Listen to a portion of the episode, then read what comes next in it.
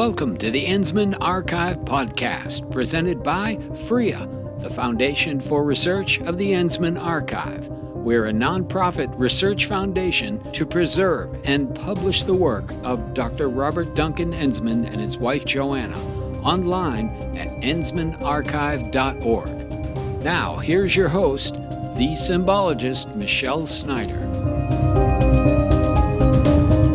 One important part of the Golden Key is curiosity. Did you ever ask yourself why there were seven dwarfs?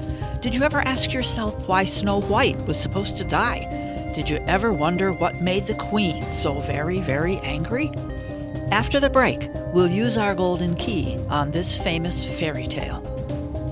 This is The Symbologist, Michelle Snyder.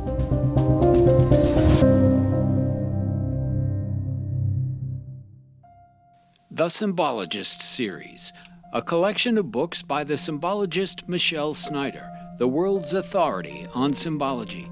Book 1 Method How Symbols Work. Book 2 Revision How to See Symbols. Book 3 Concept Symbols of Ideas. And Book 4 Oral Tradition Symbols in Stories. You can find the Symbologist series at our bookstore online at ensmanarchive.org.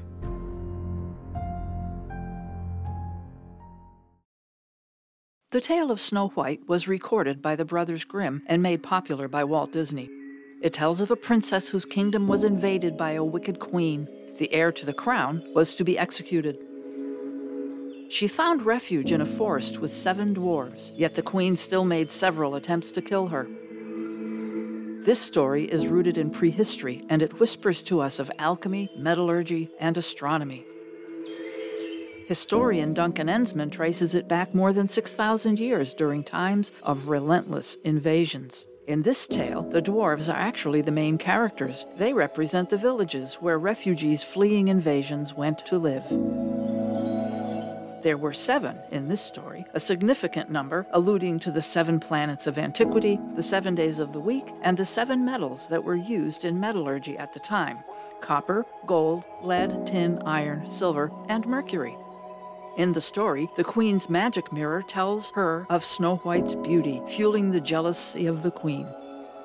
This tells us that they had a lens, a refractive telescope. Those who had such tools were powerful, and those who knew how to use them were sought after. Other secrets revealed in the elements of Snow White are found in the ways in which she almost dies.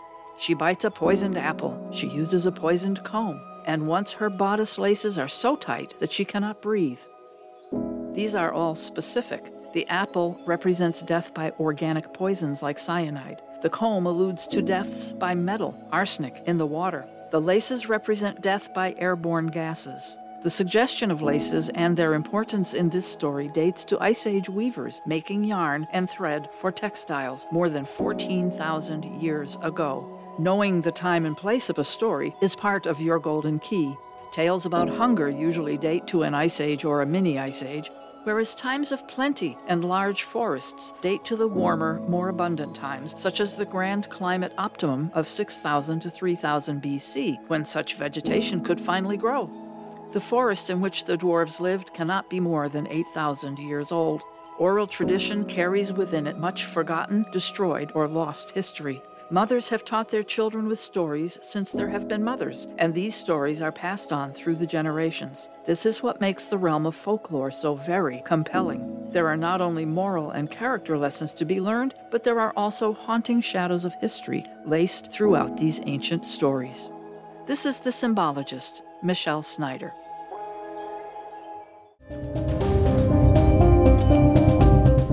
Thanks for joining us on the Ensman Archive podcast, The Golden Key, with the symbologist Michelle Snyder. Presented by FRIA, the Foundation for Research of the Ensman Archive, online at ensmanarchive.org.